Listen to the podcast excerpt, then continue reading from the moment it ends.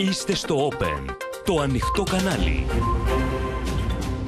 Κυρίες και κύριοι, καλησπέρα σας. Είμαι η Πόπη Τσαπανίδου. Ελάτε να δούμε μαζί τα νέα της ημέρας στο κεντρικό δελτίο ειδήσεων που αρχίζει τώρα. Αδυσόπιτες μάχες στους δρόμους της Μαριούπολης. Συγκλονιστικές μαρτυρίες για τους εγκλωβισμένους αμάχους. Παιδιά πεθαίνουν από αφυδάτωση. Καθυλωμένες οι ρωσικές δυνάμεις.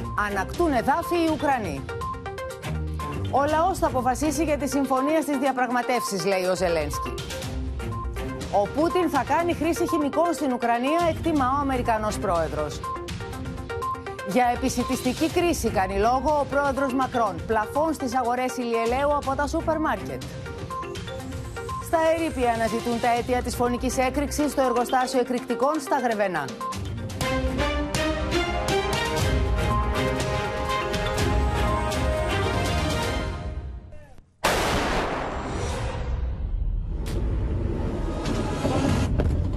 Russia is now committing a real act of genocide against the Ukrainian city of Mariupol.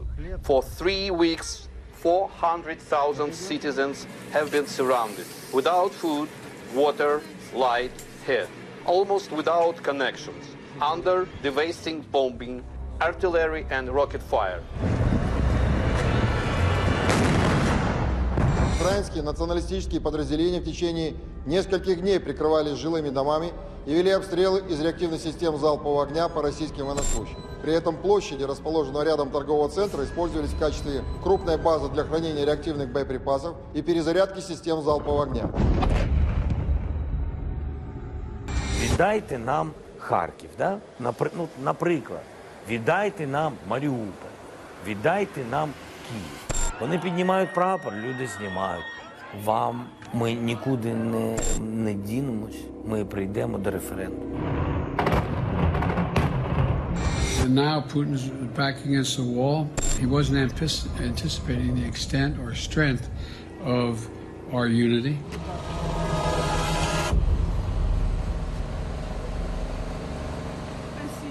Ώρα μηδέν για τη Μαριούπολη, κυρίες και κύριοι. Ουκρανοί και Ρώσοι είναι αποφασισμένοι να πολεμήσουν μέχρι σε σχάτων για τον έλεγχο της στρατηγικής σημασίας λιμανιού στην Αζωφική θάλασσα.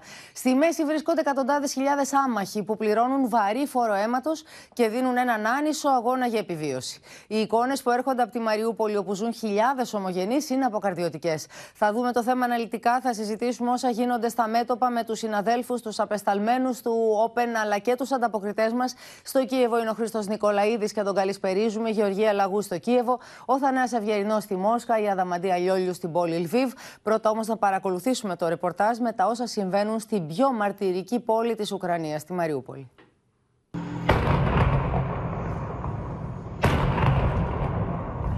Αυτή είναι η σημερινή εικόνα από τη Μαριούπολη. Σε έναν από τους κεντρικότερους δρόμους της μαρτυρικής πόλης, ουκρανικά άρματα μάχης ανοίγουν πυρ σε βάρος ρωσικών στόχων.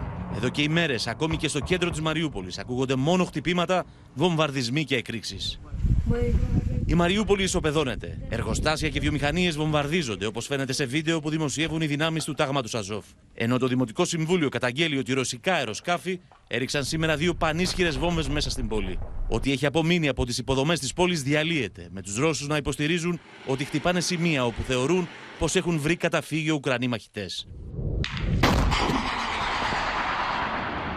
Ο Ουκρανικός στρατός αντιστέκεται στεναρά, εξαπολύοντας οβίδες ακόμη και σε ρωσικά περιπολικά σκάφη στο λιμάνι της πόλης, όπως φαίνεται στο βίντεο ουκρανικών μέσων. Russia is now committing a real act of genocide against the Ukrainian city of Mariupol. For three weeks, four hundred thousand citizens have been surrounded, without food, water, light, heat. Almost without connections, under devastating bombing, artillery and rocket fire. Το πρωί οι αρχές των φιλορώσων αυτονομιστών του Ντονιέτσκ ανακοίνωσαν ότι μαζί με τις ρωσικές ένοπλες δυνάμεις κατέλαβαν το πενήντα τοις εκατό της Μαριούπολης, συμπεριλαμβανομένου του αεροδρομίου της πόλης. Οι δυνάμεις τους ενισχύονται και με επιπρόσθετους Τσετσένους μαχητές, σύμφωνα με ανακοίνωση του ηγέτη τους Ραζμάν Καντήροφ. Στη Μαριούπολη κανείς δεν είναι ασφαλής, ούτε οι πολεμικοί ανταποκριτές.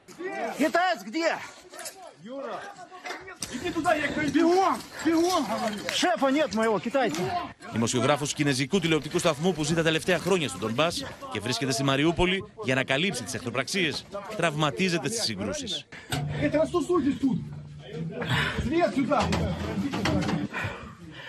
Сейчас оказывают ему первую медицинскую.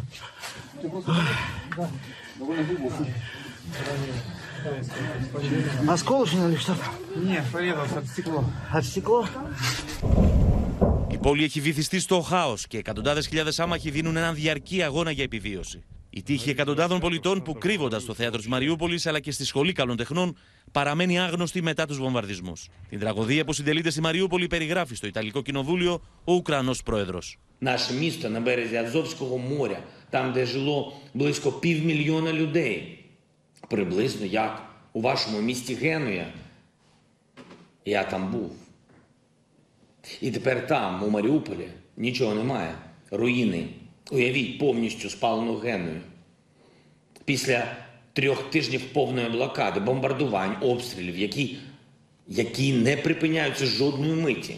Σύμφωνα με τις Ουκρανικές αρχές, οι νεκροί αγγίζουν τους τρεις χιλιάδες, ανάμεσά τους και παιδιά που πέθαναν από αφυδάτωση, σύμφωνα με κατοίκους της περιοχής. You know, in the twenty-first century, children are dying from dehydration in my, in my city. They are starving now. Οι Ρώσοι δεν προτίθεται να κάνουν πίσω, καθώς η Μαριούπολη θεωρείται σημείο στρατηγικής σημασίας για εκείνους. It's a key port city there in the Sea of Azov. Um, um, it's a, it's a, a link between the Donbas area and Crimea. Um, and it could also be used if they want to squeeze off eastern Ukraine uh, and to try to prevent Ukrainian armed forces from, uh, from their own flexibility and maneuverability. Οι οικογένειες με παιδιά για να γλιτώσουν απομακρύνονται με όποιον τρόπο μπορούν από την υποπολιορκία Μαριούπολη. Κάποιοι κατευθύνονται προς την περιοχή που ελέγχεται από τους φιλορώσους αυτονομιστές του Ντονιέτσκ. πέντε χιλιάδες κάτοικοι έχουν βρει καταφύγιο εκεί. За домом упала с самолета бомба и стерла просто шесть домов.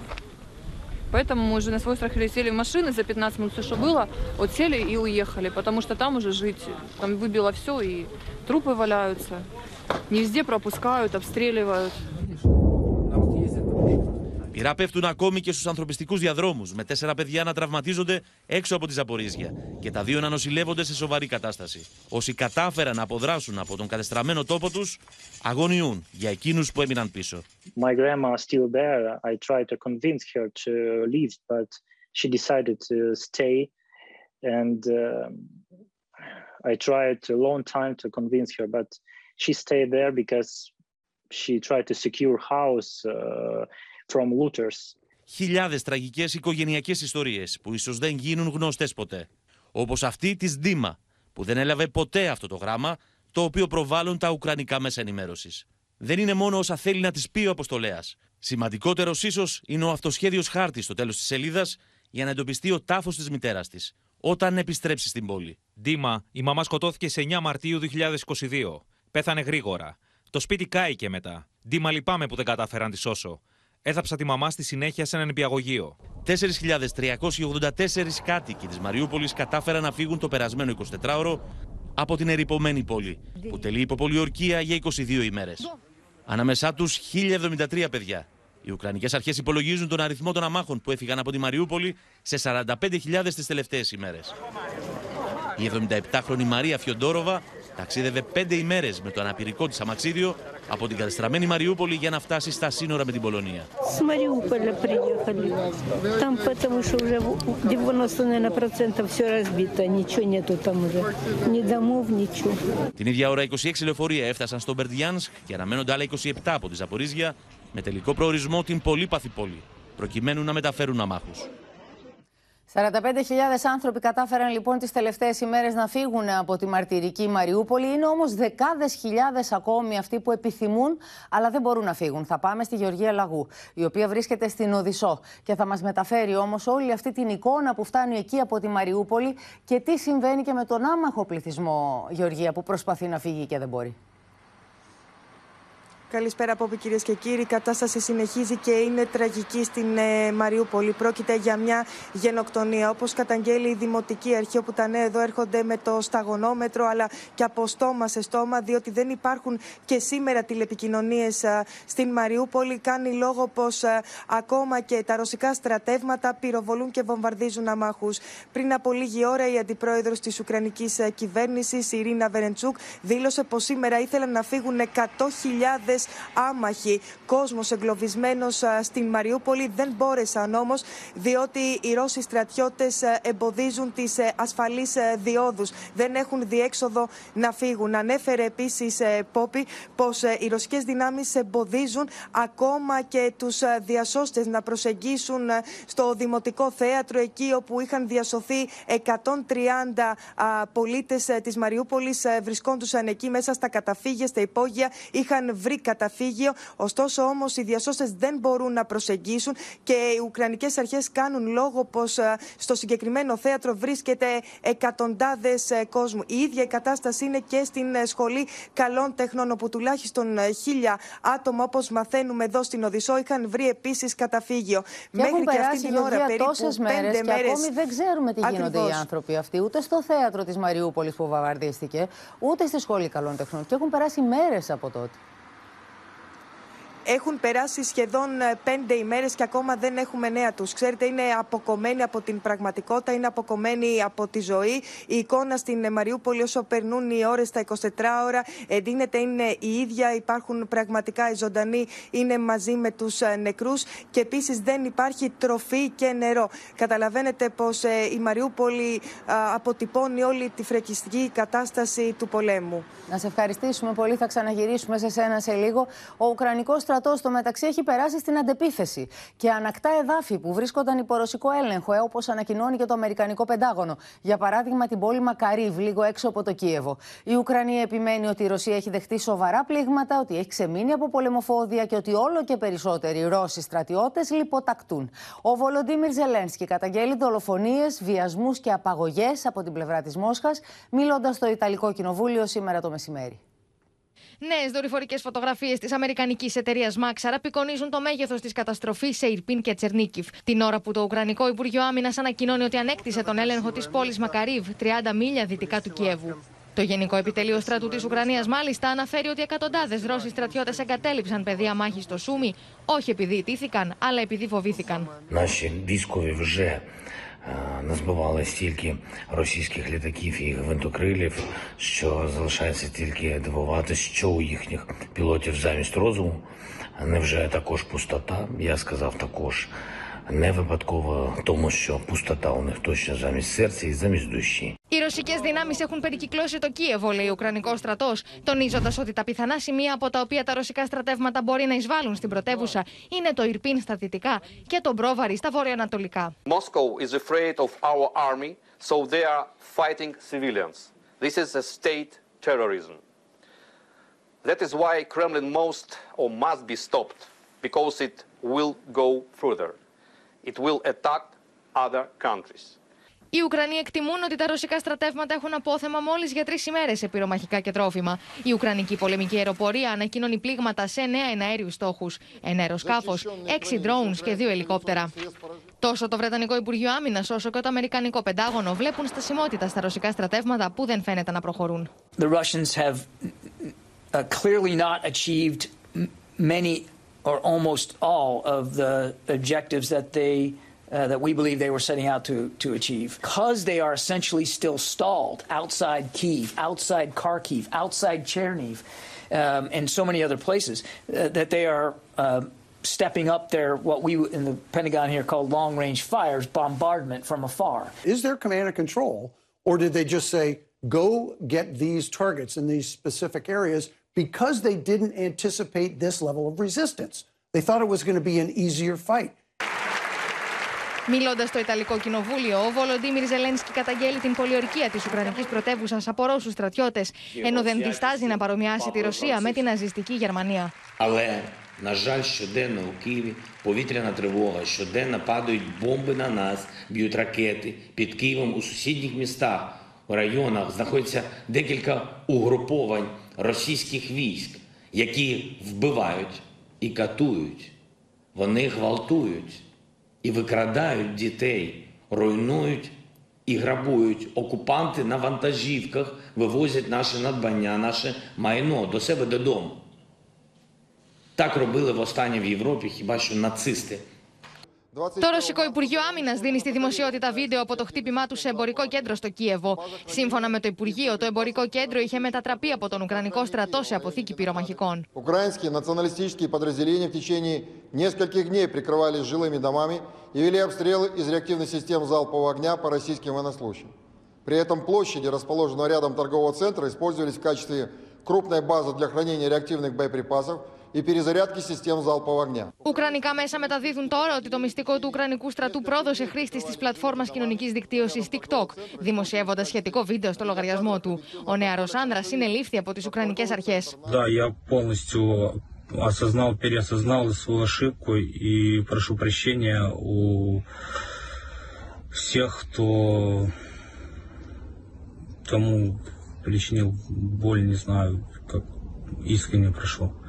Может, сейчас хочет додать для народа Украины? Да, не делайте, никогда не снимайте, ничего не выкладывайте. Даже просто, я не знаю даже, что сказать. Никому не рекомендую. Що вони хочуть добитися тим, що нещадно бомбардують торгівельні центри, лікарні, роддоми, будинки мирних? Що вони цим хочуть добитися? Чи розумію того я? Я не розумію. Чи розумієте те ви? Думаю, що також ні.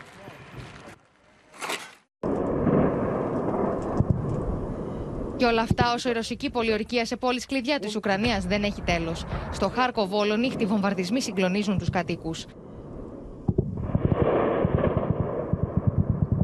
Στο Μικολάιφ πλήγματα δέχτηκαν κατοικημένες περιοχές, καταστήματα και ένα ψυχιατρικό νοσοκομείο. Εκρήξεις και στο στρατηγική σημασίας Κραματόρσκ, όπου πραγματοποιήθηκαν πυραυλικές επιθέσεις στην περιοχή γύρω από το αεροδρόμιο και σε θέσεις του Ουκρανικού στρατού. Πάμε τώρα στο Κίεβο, στο Χρήστο Νικολαίδη, μια πόλη η οποία βρίσκεται υπό καθεστώς απαγόρευσης κυκλοφορίας από το πρωί μέχρι και μεθαύριο το πρωί. Χρήστο, πόσο απέχουν, τι λέει το ρεπορτάζ, τι λένε οι ανακοινώσεις, πώς βλέπουν δηλαδή την ρωσική, την κατάσταση των ρωσικών στρατευμάτων οι ουκρανικές αρχές, τι λένε, πόσο μακριά από το Κίεβο είναι?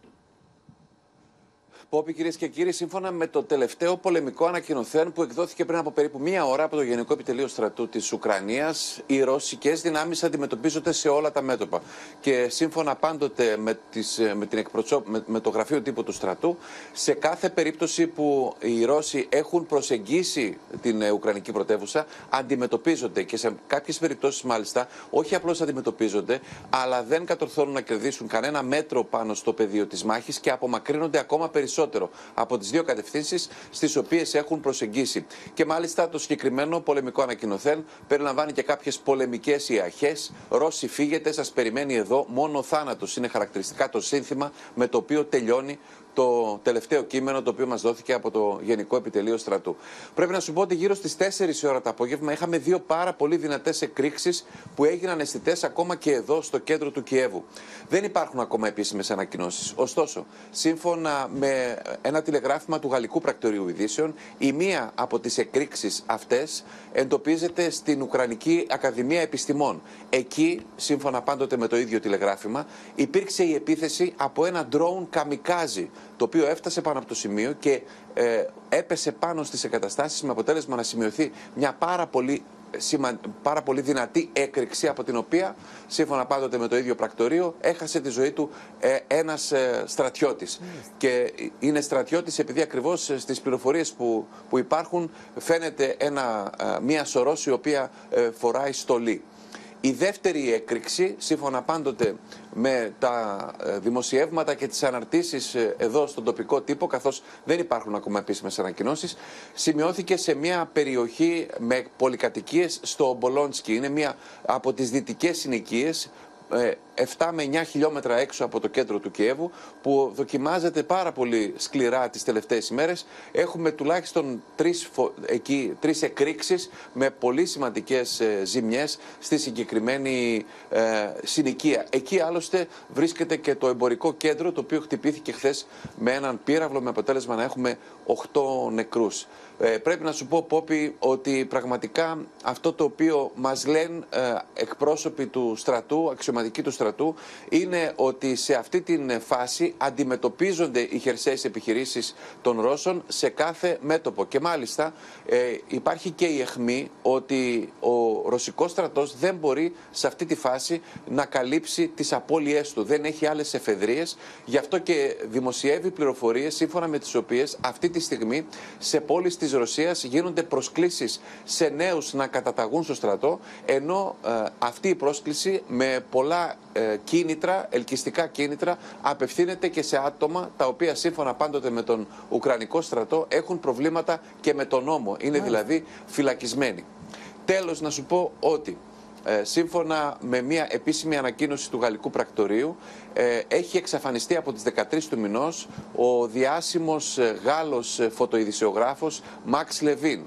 Ο Λεβίν ε, την τελευταία φορά έκανε γνωστή τη θέση του ότι βρισκόταν στην περιοχή Γκούτα, περίπου τριάντα πέντε χιλιόμετρα έξω από ε, το Κίεβο, έξω από το κέντρο του Κιέβου. Ε, κινούνταν εκεί με το αυτοκίνητό του μόνος του.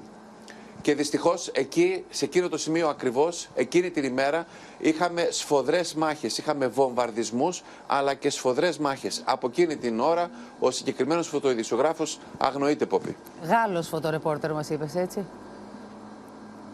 Ακριβώς. Λοιπόν, θα σε ευχαριστήσουμε πολύ και ελάτε τώρα να δούμε την εξέλιξη της στρατηγικής κατάστασης στον πόλεμο της Ουκρανίας, όπως περιγράφεται με χάρτες στα ξένα τηλεοπτικά δίκτυα. Οι δημοσιογράφοι, όπως θα δούμε, αναλύουν το πώς εξελίσσεται η μάχη και ποια μπορεί να είναι η έκβασή της. Εκτενής είναι η αναφορά των ξένων μέσων μαζικής ενημέρωσης στον πόλεμο που έχει ξεσπάσει μεταξύ Ρωσίας και Ουκρανίας. Έμπειροι στρατιωτικοί αναλυτές, με τη βοήθεια χαρτών και γραφημάτων, αναφέρονται στη στρατηγική που αναπτύσσουν οι δύο χώρες. Το μπι μπι σι αναλύει την αλλαγή στάσης του ρωσικού στρατού. Russian military strategy has changed since the war began. When they first invaded nearly a month ago, the Russian forces came in broadly on three fronts, from the north, from the south, and from the east. The aim seems to have been for lightning strikes to take key cities. But instead they met fiercer resistance than they expected, and that strategy effectively failed. So what's happened since then? Well, if we look at the capital, Kyiv, they've been trying to encircle the city, but they've not managed that entirely. And it doesn't look like they've got the combat power to go in and take the heavily defended capital. So instead we've seen these kind of missile strikes on it. But the Russians are regrouping and bringing in reinforcements. If we next look at the south, they have made more progress here. And we've heard a lot in recent days about Mariupol, and you can see the strategic importance of that city because it would allow the Russians to connect up some of the territory they control. And they've effectively been laying siege to that city, inflicting some pretty terrible devastation. If we then move on to the east, what you can see is that there's been fighting here in Kharkiv, which has been pretty intense. And one of the concerns there is, is that Russian forces could drive then in from multiple directions, and then they'd be able to surround a Ukrainian fighting force, which is here, and potentially cut it off. Now, we've also seen strikes all the way over here around Lviv. What that looks to be is the Russians targeting the military infrastructure which supports Ukraine. Πάντως, παρά τις δυνάμεις που συγκεντρώνουν γύρω από τις μεγάλες πόλεις, παρά τις μάχες που δίνουν οι Ρώσοι τόσες μέρες, είναι χαρακτηριστική η ισχυρή αντίσταση που συναντούν από τους α, Ουκρανούς. Πάμε στο Σωτήρη Δανέζη, γιατί οι Σωτήροι επί τρεις εβδομάδες προσπαθούν να καταλάβουν τη Μαριούπολη. Την έχουν ισοπεδώσει και παρόλα αυτά οι Ουκρανοί δίνουν τη μάχη της ζωής τους προκειμένου να μην παραχωρήσουν ούτε σπίθα μία από το έδαφος τους. Το ίδιο συμβαίνει και σε άλλες μεγάλες πόλεις, όπως το είδαμε ήδη στο χάρτη. Συνολικά, Πόπη, θα λέγαμε ότι μέχρι σήμερα δεν υπάρχει καμία ένδειξη ότι οι Ρώσοι έχουν καταφέρει κάποια σημαντική στρατηγική νίκη. Δυτικοί στρατιωτικοί αναλυτές διαπιστώνουν με έκπληξη, όπως λένε, την ανεπαρκή προετοιμασία και τον κακό σχεδιασμό της ρωσικής επίθεσης. Στο Κίεβο, η προέλαση των Ρώσων έχει κολλήσει σε κοντινές πόλεις, όπως το Ιρπίν, για παράδειγμα. Το περίφημο κονβόι των εξήντα πέντε χιλιομέτρων που κατευθυνόταν προς τη ρωσική πρωτεύουσα φαίνεται ότι έχει διαλυθεί από τις ουκρανικές επιθέσεις, το πολικό ψύχος και τα προβλήματα στον εφοδιασμό σε τρόφιμα και καύσιμα. Στη Μαριούπολη, από την άλλη, οι Ρώσοι προχωρούν αργά αλλά σταθερά, στραγγαλίζοντας την πάλε ποτέ ζωντανή Μητρόπολη του ελληνισμού της Αζωφικής. Όμως, παρά τις πολλαπλές προσπάθειες να την καταλάβουν, όπως συμβαίνει και στα άλλα μέτωπα της Ουκρανίας, ανταλλάσσουν δεκάδες ζωές αθώων για ασήμαντα στρατιωτικά κέρδη στο πεδίο της μάχης. Αν και όποτε καταλάβουν την πόλη, θα δούμε αν έχουν διαθέσιμες δυνάμεις για να επιβάλλουν πρωτίστως την κατοχή και δευτερευόντως να στραφούν προς την Οδυσσό. Το Χάρκοβο πολιορκείται και βομβαρδίζεται εδώ και εβδομάδες, αλλά φαίνεται πως οι ρωσικές δυνάμεις ακόμη δεν έχουν καταφέρει να περικυκλώσουν την πόλη, πόσο μάλλον να τη θέσουν υπό τον έλεγχό τους. Δυτικοί αναλυτές λοιπόν υποστηρίζουν πως ο Πούτιν και η στρατιωτική ηγεσία θέλουν γρήγορα έναν στρατιωτικό θρίαμβο. Για παράδειγμα, οι Ρώσοι έχουν ρίξει τη μία στρατιωτική μονάδα μετά την άλλη στην επίθεση κατά της Μαριούπολης. Μέχρι τώρα όμως η άμυνα της πόλης αντέχει. Το ζήτημα είναι πως από τη στιγμή που ο πρόεδρος της Ουκρανίας Ζελένσκι απέρριψε το ρωσικό τελεσίγραφο για να παραδώσει την πόλη, στόχος του ρωσικού στρατού έγινε να λυγίσει, να σπάσει τη Μαριούπολη, να τη μετατρέψει σε παράδειγμα για όσους συνεχίσουν να αντιστέκονται. Για τους όσους φαίνεται πως έχει πάψει να θεωρείται στρατιωτικός στόχος, είναι πλέον πολιτικός. Στη Μαριούπολη, λοιπόν, στο Χάρκοβο και στις άλλες υποπολιορκία πόλεις, ο ρωσικός στρατός θέλει μόνο νίκη, ώστε να αποδείξει πως μπορεί ακόμη να κερδίζει. Επιπλέον, θέλει να ανυψώσει το ηθικό των στρατιωτών του. Η αγριότητα των βομβαρδισμών πάντως θα μπορούσε να δώσει αρκετό και ενδιαφέρον υλικό στους ερευνητές ενός διεθνούς δικαστηρίου. Δυτικοί εμπειρογνώμονες υποστηρίζουν πως αν εξετάσει κανείς τις καταστραμμένες πολυκατοικίες, τα ισοπεδωμένα σπίτια, τα βομβαρδισμένα οικοδομικά τετράγωνα, τότε οι αξιωματικοί του ρωσικού στρατού θα μπορούσαν να κατηγορηθούν ακόμη και για εγκλήματα πολέμου. Η Μαριούπολη, ένα απέραντο γκρίζο από ερείπια, είναι δυστυχώς το παράδειγμα του τι σημαίνει πόλεμος σε αστικό περιβάλλον τον εικοστό πρώτο αιώνα. Στα συντρίμια της υπολογίζονται ότι κρύβονται ακόμη εκατόν τριάντα χιλιάδες φυνασμένοι και τρομοκρατημένοι άνθρωποι. Η ισοπαίδωσή της θυμίζει τον Δεύτερο Παγκόσμιο Πόλεμο με εικόνες που πιστεύαμε πως είχαν μείνει στον εικοστό αιώνα. Κανείς δεν ξέρει πόσα εικοσιτέσσερα ώρα θα αντέξουν οι υπερασπιστές της. Οι Ρώσοι θα την καταλάβουν αργά ή γρήγορα. Όταν και αν την κατακτήσουν, λοιπόν, θα πετύχουν αυτή την στρατιωτική νίκη που έχουν τόσο πολύ ανάγκη. Θα είναι όμως μια πύρεως νίκη με τεράστιο κόστος σε ανθρώπινες ζωές και ανυπολόγιστες καταστροφές στις υποδομές της πόλης. Και το ερώτημα είναι τι θα γίνει, τι θα, τι θα καταλάβουν τότε. Θα καταλάβουν μια πόλη η οποία είναι συντρίμμια. Μια πόλη που φαίνεται και στις εικόνες που λαμβάνουμε ότι έχει πια ισοπεδωθεί και κάτοικοι δεκάδες, εκατοντάδες χιλιάδες άνθρωποι οι οποίοι μένουν στα υπόγεια, μένουν στα καταφύγια. Είναι κάτω από τη γη όλοι αυτοί με κατεστραμμένες ζωές βεβαίως. Οι οικογένειες που έχουν δει τη ζωή τους να καταστρέφεται από τη μία στιγμή στην άλλη. Σωτήρη, σε ευχαριστούμε πολύ. Εδώ θα εστιάσουμε στη Μαριούπολη και θα δούμε τη συγκλονιστική μαρτυρία ενός άντρα. Θα δείτε ότι μιλάει και λίγα ελληνικά. Είχε ζήσει στην Κύπρο ένα διάστημα. Ένας άντρας λοιπόν που κατάφερε να φύγει από τη μαρτυρική Μαριούπολη, περιγράφει, όπως θα δούμε στην απεσταλμένη του Open στην Γεωργία Λαγού στην Οδυσσό, τις συνθήκες διαβίωσης στα παγωμένα καταφύγια, τις ουρές που σχηματίζουν χιλιάδες άνθρωποι στα ελάχιστα ανοιχτά καταστήματα τροφίμων για λίγες προμήθειες την ώρα που δέχονται τα πυρά των Ρώσων. All the services Uh, are not possible. No water, no electricity, no sewage, uh, no communication, no light, nothing, you know, and we were surviving uh, and uh, it was very difficult to survive in Mariupol. But you, when you go outside, you are constantly risking to be hit by Russian artillery. Uh, Russians always imply that uh, Ukrainian army is hiding in the living quarter, in the residential area. And I say that it's not true, you know. I never saw the uh, Ukrainian army in the residential area. They always stay somewhere very far away in the city. But Russians, they are saying that, uh, and they are hitting the residential area. And it was uh, absolutely dangerous to stay there. Personally, me, uh, it was two or even three times that I missed uh, the situation when I can be killed just uh, by one or two minutes. Uh, imagine that you are not hearing the sound of the artillery charge which is flying to yourself. And uh, it is very scaring situation. problem with food and uh, uh, all the uh, grocery stores, whatever, was destroyed. And people, let's say some uh, criminals, they knew, let's say, that uh, police is uh, no more controlling the situation. Let's say there is no electricity, no mobile network, no nothing. And let's say I saw that some uh, criminals, they are hitting the uh, glass of the grocery store and taking the money. But and the rest of the people, they are seeing that the store is open and they, they take food from there.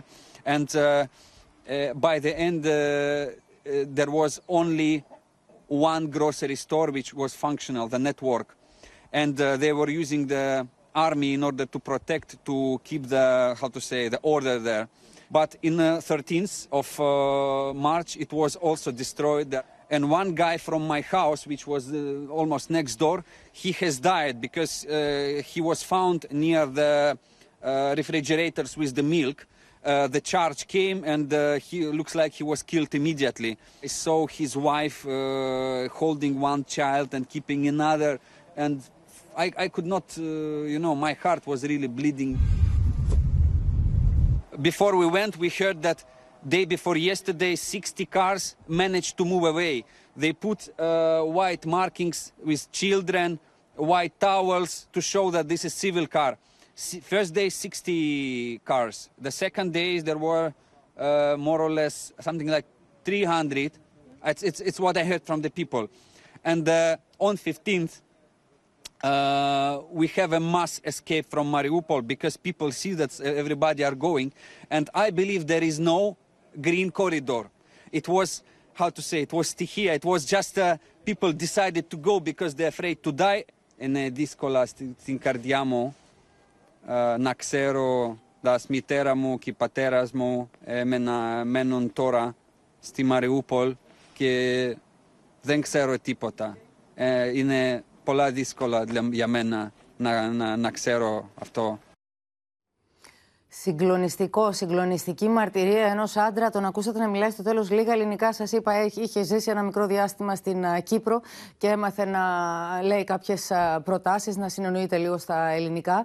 Ήταν στη Γεωργία Λαγού η συνέντευξη αυτή που δόθηκε. Στη Γεωργία που κάνει εκπληκτική δουλειά από την Οδυσσό, όπως και οι υπόλοιποι συνάδελφοι, όπως ο Χρήστος Νικολαίδης από το Κίεβο, όπως η Αδαμαντία Λιόλιου από τη Λβίβ, την πόλη Λβίβ. Εκεί θα πάμε τώρα για να μας πεις όσα συμβαίνουν στη. Στη Λβίβ, Αδαμαντία.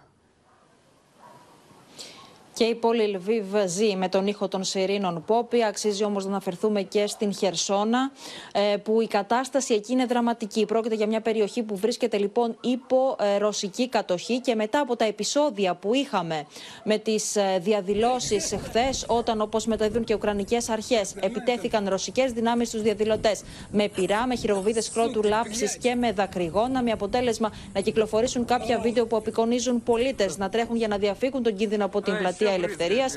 Αντίστοιχες εικόνες κυκλοφόρησαν και σήμερα στα, σε βίντεο στα μέσα κοινωνικής δικτύωσης.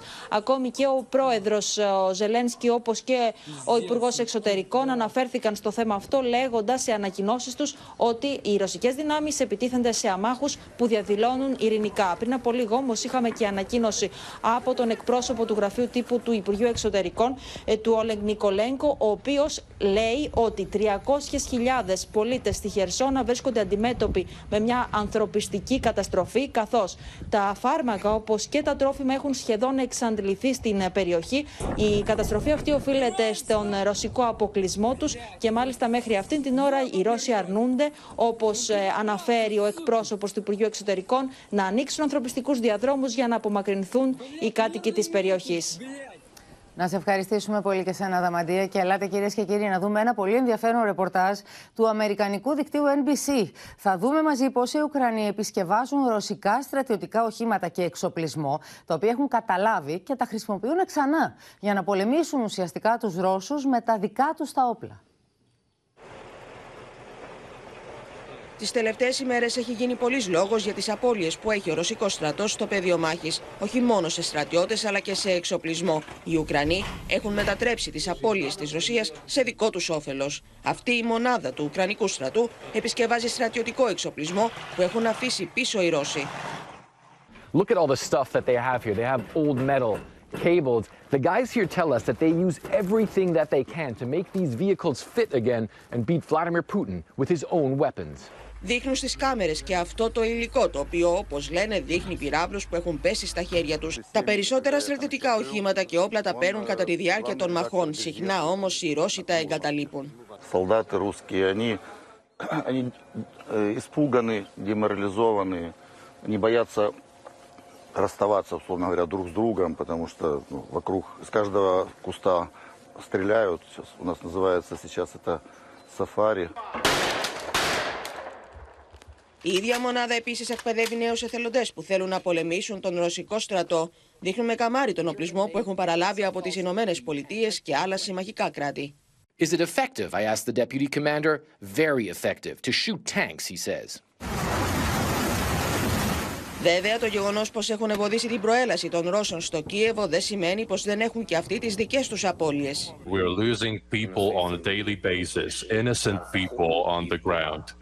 Russian forces have come to exterminate us, to kill us.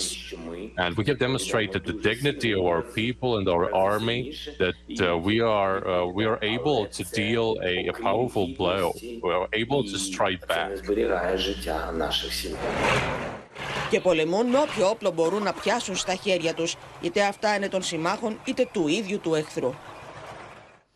Αποφασισμένοι να πολεμήσουν, να αντισταθούν, ακόμη και χρησιμοποιώντας τα όπλα τα οποία αφήνουν πίσω τους οι Ρώσοι. Τα επισκευάζουν και τα χρησιμοποιούν και πάλι. Να δούμε όμως σε ποια κατάσταση βρίσκεται ο ρωσικός στρατός. Θα πάμε στη Σοφία Φασουλάκη, γιατί ο Guardian έχει δώσει, Σοφία, ένα δημοσίευμα βάσει το οποίο ο Βρετανός αξιωματούχος, Βρετανός αξιωματούχος περιγράφει σε ποια φάση βρίσκεται ο ρωσικός στρατός, κατά πόσο δηλαδή μπορεί να ανεφοδιαστεί και τι έχει από επάρκεια.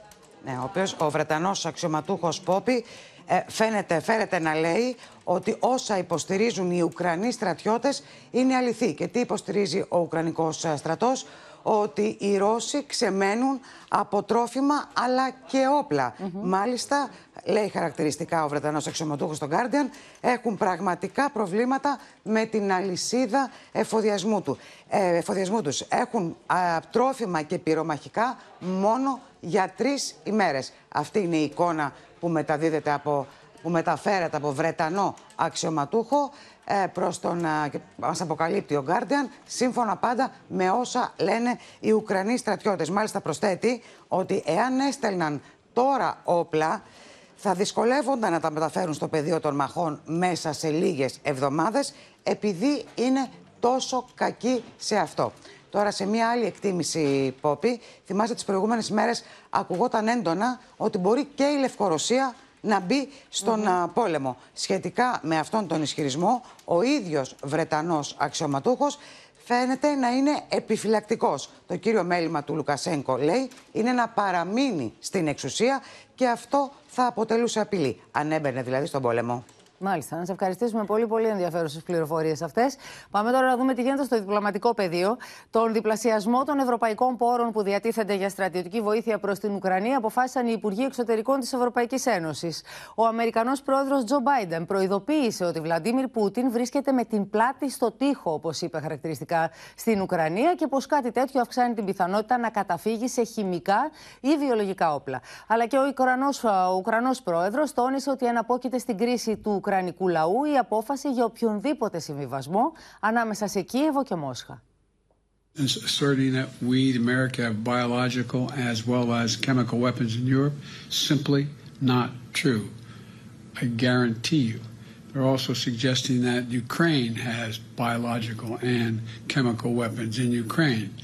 That's a clear sign he's considering using both of those. Προειδοποίηση απίφθινε ο πρόεδρος Τζο Μπάιντεν μιλώντας σε Αμερικανούς επιχειρηματίες. Ο Βλαντίμιρ Πούτιν βρίσκεται με την πλάτη στον τοίχο στην Ουκρανία και κάτι τέτοιο αυξάνει την πιθανότητα να καταφύγει στην χρήση χημικών ή βιολογικών όπλων. And now Putin's back against the wall. He wasn't anticipating the extent or strength of our unity. Whenever he starts talking about something he thinks NATO, Ukraine or the United States is about to do, it means he's getting ready to do it. Not a joke. Ο Αμερικανός πρόεδρος κάλεσε ακόμη τις αμερικανικές επιχειρήσεις να προστατευθούν από τυχόν ρωσικές κυβερνοεπιθέσεις, με την Μόσχα να απαντά.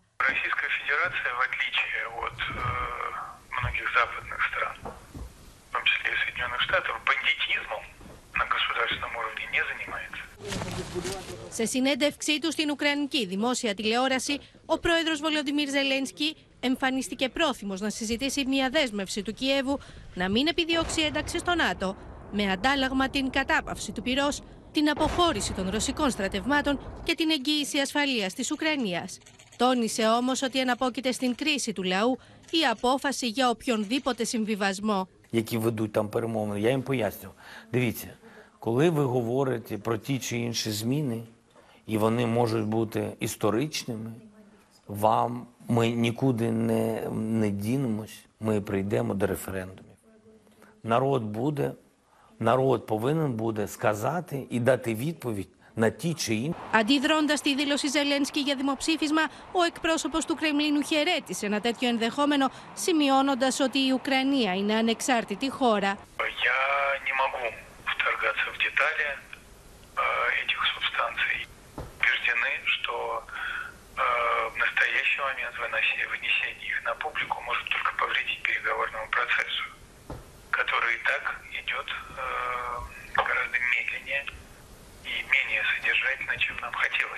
Απευθυνόμενος στην Ιταλική Βουλή, ο Ουκρανός πρόεδρος ζήτησε περισσότερες κυρώσεις σε βάρος της Μόσχας. Ви знаєте тих, хто приніс в Україну війну, чітко знаєте. Тих, хто наказує воювати і тих, хто це пропагує, вони майже всі використовують Італію як місце для відпочинку. Тож не будьте курортом для вбивців. Заблокуйте їм всю нерухомість, рахунки, яхти від Шεχερезади і до найменших. Заблокуйте активи усіх. Εν τω μεταξύ, ο αντιπρόεδρος του Συμβουλίου Ασφαλείας της Ρωσίας, Δημήτρη Μετβέντεφ, επιτέθηκε με δεικτικά σχόλια στον Πολωνό Πρωθυπουργό Ματέους Μοραβιέτσκι, χαρακτηρίζοντας τον μέτριο πολιτικό που θυσίασε τα συμφέροντα των Πολωνών λόγω της ρωσοφοβίας, μετά την απόφασή του να διακόψει τους οικονομικούς δεσμούς της Βαρσοβίας με τη Μόσχα.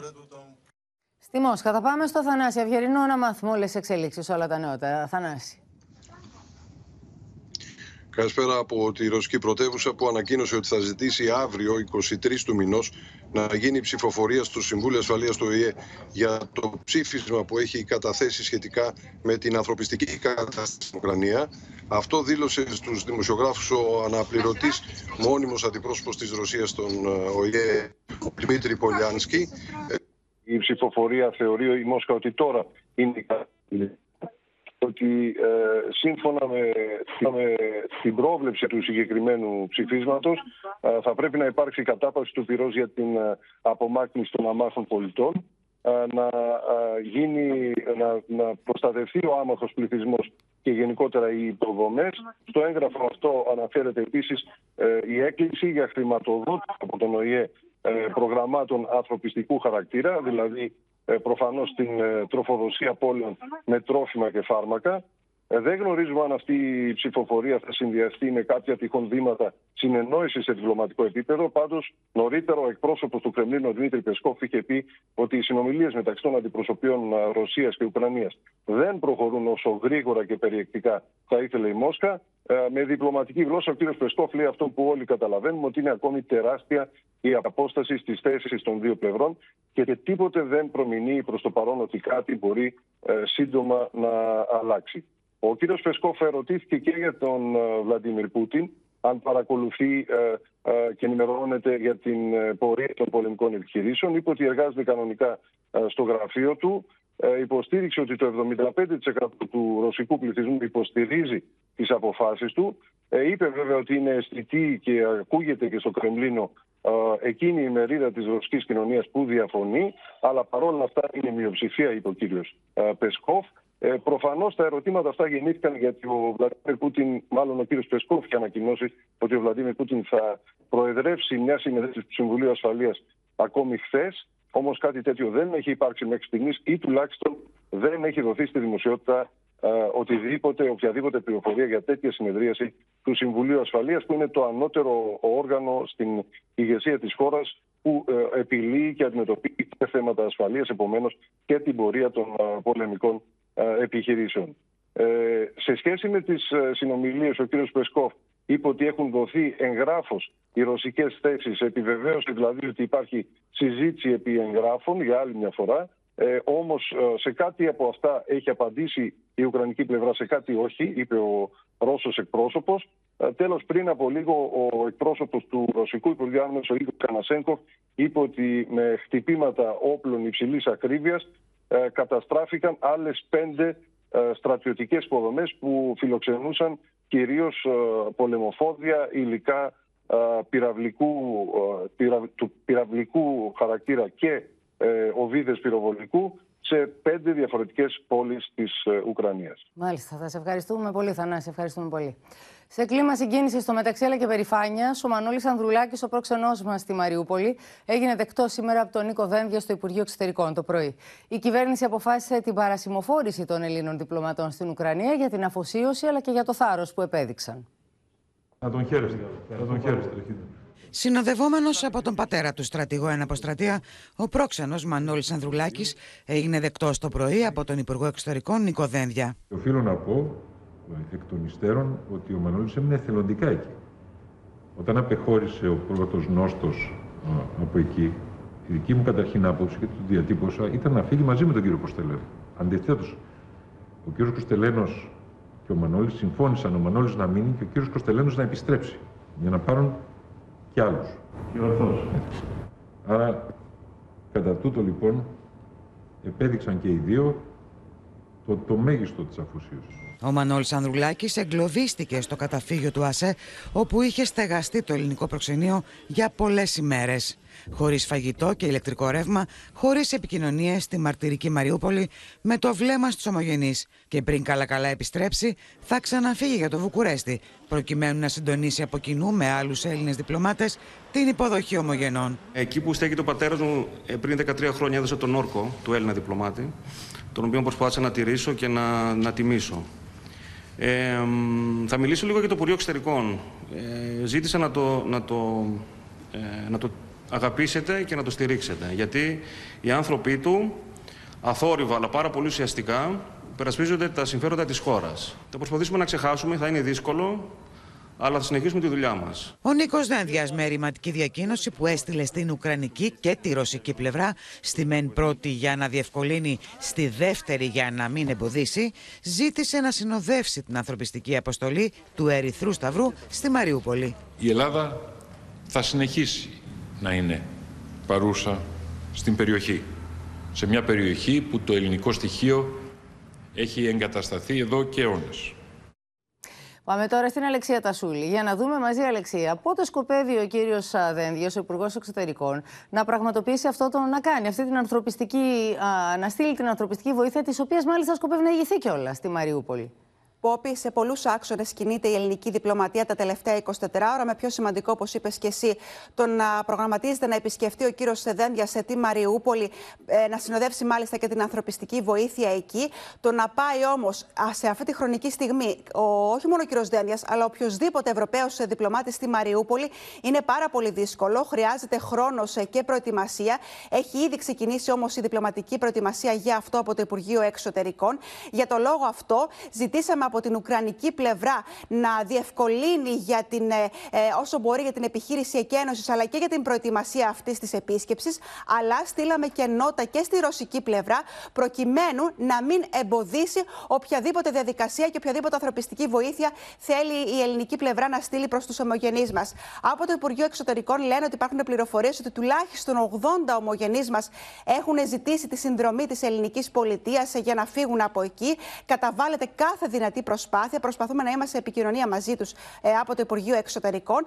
Ενώ για το λόγο αυτό πρέπει να σου πω ότι ο κύριος Δένδιας την ερχόμενη Πέμπτη θα συνοδεύσει τον Έλληνα Πρωθυπουργό στη Σύνοδο Κορυφής ε, την ε, Πέμπτη στις ε, Βρυξέλλες, ώστε διαζώσεις να υπάρξει συντονισμός και με τους άλλους εταίρους για να δούμε πώς μπορεί να πραγματοποιηθεί και αυτή η επίσκεψη του Έλληνα Υπουργού Εξωτερικών, αλλά και να υπάρχει ε, συντονισμός για την προστασία του άμαχου πληθυσμού. Ενώ να σου πω ότι ο, ο Έλληνας ο πρόξενος, ο κύριος Ανδρουλάκης, αναμένει την επόμενη εβδομάδα εβδομάδα να έχει συνάντηση με τον Πρωθυπουργό. Πάντως είναι μια δύσκολη αποστολή. Ελπίζουμε να τα καταφέρει να πάει και να γυρίσει με ασφάλεια. Να σε ευχαριστήσουμε πολύ. Θα τα ενημερώνουμε φυσικά για ό,τι καινούργιο υπάρχει. Στο Χάρκοβο θα πάμε τώρα, εκεί όπου σφυροκοπούν οι ρωσικές δυνάμεις. Το τηλεοπτικό συνεργείο του βρετανικού δικτύου Sky News μεταδίδει εικόνες απόγνωσης με αμάχους που έχουν βρει καταφύγιο στο μετρό της πόλης για να γλιτώσουν από τις οβίδες και τους πυράβλους. Στο ρεπορτάζ που θα δούμε μαζί, ο Βρετανός δημοσιογράφος καταγράφει βρα... δραματικές μαρτυρίες ανθρώπων που τραυματίστηκαν από σφαίρες ή είδαν τα σπίτια τους να βομβαρδίζονται από πυράβλους που έπεσαν στις γειτονιές τους. The streets of Kharkiv have been abandoned by the majority of those who live here. Half a million have fled this city. Their prized possessions in a bag and their cars discarded at the station. Those who remain hide in the shadows, in the dark, or the deep underground. More than a dozen metro stations have been turned into shelters. These battered-looking train carriages redeployed as home.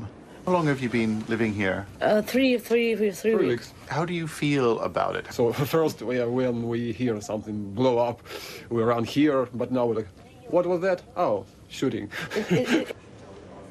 The experience is a trial for a new mother called Natalia. She gave birth to her son two days after the invasion began. The hospital then sent her here. За малышом здесь вообще ухаживать очень тяжело. Мы с мамой ходим к главной по станции, моем его там. Ну, вообще неудобно. Поэтому хочется, чтобы скорее все закончилось и вернуться домой. They now live in the final car on platform two, with a cot and clothes provided by volunteers. Natalia says life will never be the same again. Мне кажется, что даже если когда отсюда я выйду, я не буду уже спокойно ходить, как ходила раньше, буду триста раз обворачиваться и буду бояться, даже когда стреляет фейерверк. Вот честно могу сказать, ну это очень страшно. Residents who remain will try to endure, but some are no longer able. The city morgue receives fifty to one hundred bodies a day caused by the war and by natural causes. When a Russian missile struck this institute, the entire neighborhood was damaged in the blast. eighty-five-year-old Stella Ivanovna told us she hung on to the doorframe in the hope she'd survive. What was it like when the bombing happened, when the missile hit? Я была в квартире. И шла с большой комнаты в маленькую, дошла до двери, вот так встала, и оно полетело, как снег, с этой стороны, с этой. Все окна, все стекла, потолки. Я не знаю, как я осталась жива. Sergei is an opera singer turned volunteer who was shot seven times as he tried to evacuate local residents.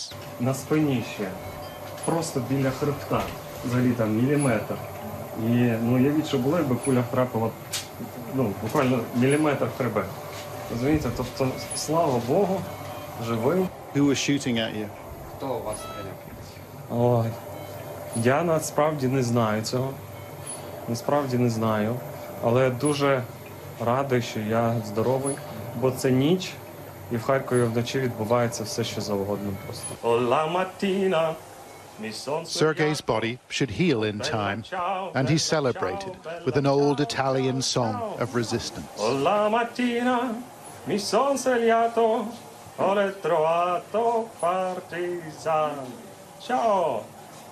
Death and displacement have come to everybody's doorstep, but there are many here who are determined to hold on. Επικοινωνία είχε χθες ο Αμερικανός πρόεδρος Τζο Μπάιντεν με τους Ευρωπαίους ηγέτες. Στο Βερολίνο θα πάμε κατευθείαν στον Παντέλη Βαλασόπουλο για να μας δώσει το αποτέλεσμα αυτών των συνομιλιών, Παντέλη. Δηλαδή, καταλήξανε κάπου εν ώψη και τη συνόδου που θα έχουν τις επόμενες μέρες. Καλησπέρα, Πόπη. Όχι, δεν ξέρουμε αν κατάληξανε κάπου, ούτε το ακριβές περιεχόμενο δεν έχει ανακοινωθεί. Την ε, συνομιλία αυτή, Μπάιντεν. Θα ήταν Μπεκαλίδης να υπήρχε, έτσι, να ήταν στα χέρια μας το περιεχόμενο. Ναι. Μπάιντεν, Σόλτς, Μακρόν, Ντράγκη και Τζόνσον. Ε, είχε προαναγγείλει ο εκπρόσωπος της Καγκελαρίας και την επεβεβαίωσε αργά χθες τη νύχτα mm-hmm. και ο Λευκός Οίκος. Βασικά αυτό που λένε στις ανακοινώσεις είναι ότι θέλουν να συντονιστούν τις επόμενες κινήσεις τους, γιατί την Πέμπτη θα βρεθούν στις Βρυξέλλες και στους τζι επτά αλλά και στη σύνοδο του ΝΑΤΟ που θα γίνει παρουσία του Αμερικανού Προέδρου.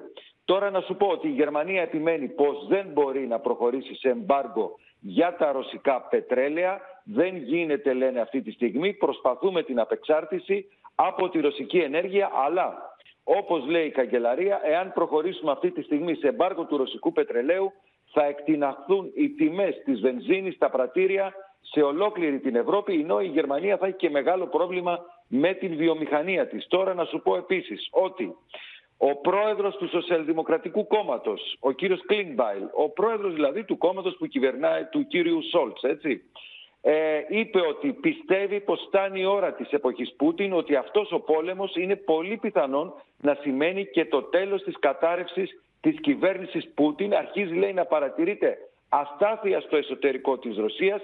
Οι πολιτικές διαδικασίες μπορεί να γίνουν πολύ γρήγορα, έχουν τη δική τους δυναμική και να αμφισβητηθεί ο ίδιος ο πρόεδρος της Ρωσίας, που αυτή τη στιγμή βρίσκεται σε πολύ δύσκολη θέση. Επίσης λέει ότι πολύ δύσκολα η Δύση θα ομαλοποιήσει τη σχέση της με τη Μόσχα μετά από όσα έχουν γίνει, όσο ο κύριος Πούτιν είναι πρόεδρος της Ρωσίας. Τέλος, να σου πω ότι ο κύριος Σρέντερ, Ε, η, μάλλον το Χριστιανοδημοκρατικό Κόμμα, ζητάει από την κυβέρνηση να περιλάβει τον πρώην καγκελάριο Σρέντερ στις κυρώσεις που έχει για τους Ρώσους ολιγάρχες, καθώς συνεχίζει αυτός να απασχολείται στην Gazprom.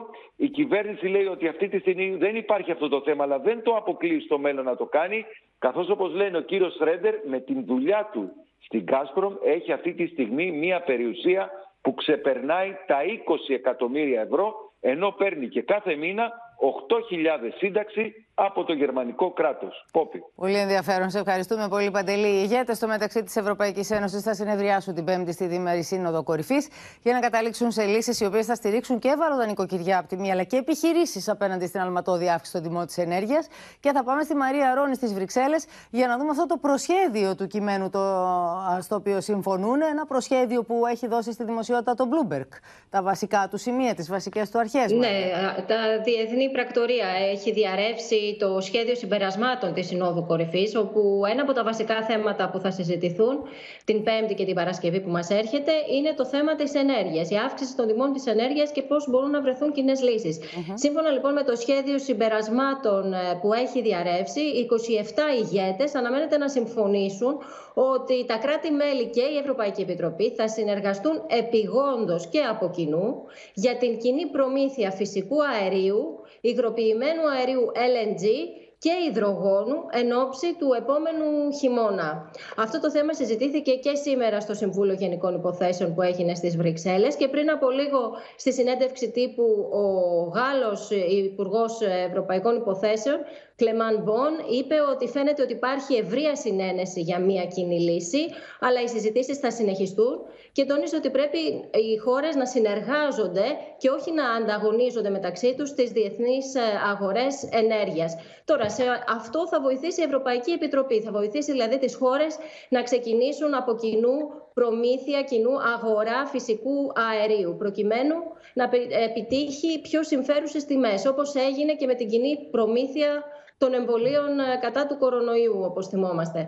Ε, ε, επίσης, αύριο η Επιτροπή, όπως ανακοίνωσε πριν από λίγο ο αρμόδιος επίτροπος στη συνέντευξη τύπου, θα προτείνει κανόνες σύμφωνα με τους οποίους τα κράτη-μέλη θα πρέπει να καλύπτουν το ενενήντα τοις εκατό των αποθεμάτων φυσικού αερίου κάθε χρόνο πριν το χειμώνα, κάθε πρώτη Νοεμβρίου.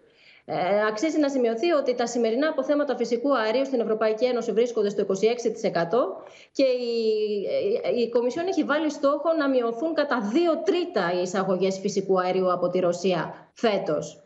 Και επιπλέον η Κομισιόν θα μας πει αύριο στις προτάσεις της πώς θα, θα πρέπει να εξετάσει πώς θα μπει ένα πλαφόν στις τιμές αγοράς του φυσικού αερίου. Αν είναι εφικτό να γίνει κάτι τέτοιο, είναι εξάλλου αυτό μία από τις προτάσεις του Έλληνα Πρωθυπουργού. Να δούμε αύριο τις προτάσεις της Επιτροπής. Ναι. Ευχαριστούμε πολύ. Τώρα, σε αγώνα δρόμου για την εξασφάλιση επάρκειας ηλιέλαιου και σιτηρών, προχωρούν οι εισαγωγικές επιχειρήσεις στην Ελλάδα, με τη ζήτηση να έχει αυξηθεί κατακόρυφα υπό τον φόβο των ελλείψεων.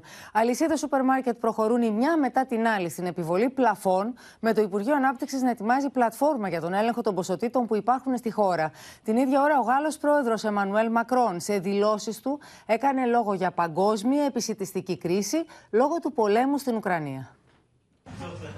Καμπανάκι κινδύνου έκρουσε ο Γάλλος πρόεδρος Εμμανουέλ Μακρόν, προειδοποιώντας πως η Ευρώπη θα έρθει αντιμέτωπη με μια παγκόσμια επισιτιστική κρίση ως αποτέλεσμα του πολέμου στην Ουκρανία και η οποία απαιτεί συντονισμένη απάντηση σε ευρωπαϊκό επίπεδο. Nous allons être confrontés à une crise alimentaire mondiale et donc la France va prendre l'initiative de porter une réponse concertée en européen. Et donc, qu'est-ce qu'on va faire à court terme? Un peu la même chose que sur l'énergie. Moi, je veux mettre en place un chèque alimentaire pour aider les ménages les plus modestes et les classes moyennes à faire face à ces surcoûts. Στην Ελλάδα, η επάρκεια ηλιαιλαίου σε αυτή τη φάση κινδυνεύει μόνο από τη ζήτηση που έχει τριπλασιαστεί σε σχέση με το προηγούμενο διάστημα, λένε φορείς της αγοράς. Οι Έλληνες εισαγωγείς αναζητούν πλέον νέες αγορές, καθώς ο πόλεμος στην Ουκρανία έχει αλλάξει τον χάρη των προμηθευτών. Η Ιταλία δεν εξάγει υπό το φόβο ελλείψεων όπως και η Βραζιλία, ενώ ο βασικός μας προμηθευτής, η Βουλγαρία, στέλνει περιορισμένες ποσότητες. Υπό αυτό το καθεστώς, νέες αγορές ανοίγουν όπως αυτή της Ισπανίας και της Νότιας Αφρικής. Αποτέλεσμα του αναβρασμού στην αγορά ηλιαιλαίου είναι η τιμή για τα δέκα λίτρα από τα δεκατέσσερα και είκοσι το Φεβρουάριο να έχει εκτιναχθεί στα είκοσι οκτώ ευρώ, ενώ υπάρχει πιθανότητα, λένε οι ειδικοί, να φτάσει έως τα σαράντα ευρώ το δεκάλιτρο το επόμενο διάστημα. Σύμφωνα με φορείς της αγοράς, η ζήτηση κυρίως ηλιαιλαίου έχει τριπλασιαστεί τις τελευταίες ημέρες. Γι' αυτό το λόγο, οι δύο αλυσίδες σούπερ μάρκετ βάζουν πλαφόν στις ποσότητες που πωλούν. Η μία για πωλήσεις μέσω ΙΣΟ περιορίζει τις ποσότητες ηλιαιλαίου στα τέσσερα τεμάχια. Η δεύτερη προετοιμάζεται να επιβάλλει πλαφόν στις ποσότητες που θα μπορούν να αγοράζουν οι πελάτες σε ηλιαίλαιο και αλεύρι πριν το Πάσχα. Το Υπουργείο Ανάπτυξης ετοιμάζει πλατφόρμα, όπως έκανε και με τα αντισηπτικά, με την οποία θα ελέγχει τις διαθέσιμες ποσότητες στις αποθήκες των σούπερ μάρκετ και των εισαγωγέων. Παραδοξής ο βασιλιάς του μανιταριού. Την κεντρική λάχανα αγορά του Ρέντι επισκέφθηκε το πρωί ο πρωθυπουργός Κυριάκος Μητσοτάκης. Οι έμποροι τον διαβεβαίωσαν πως υπάρχει επάρκεια νοπών προϊόντων.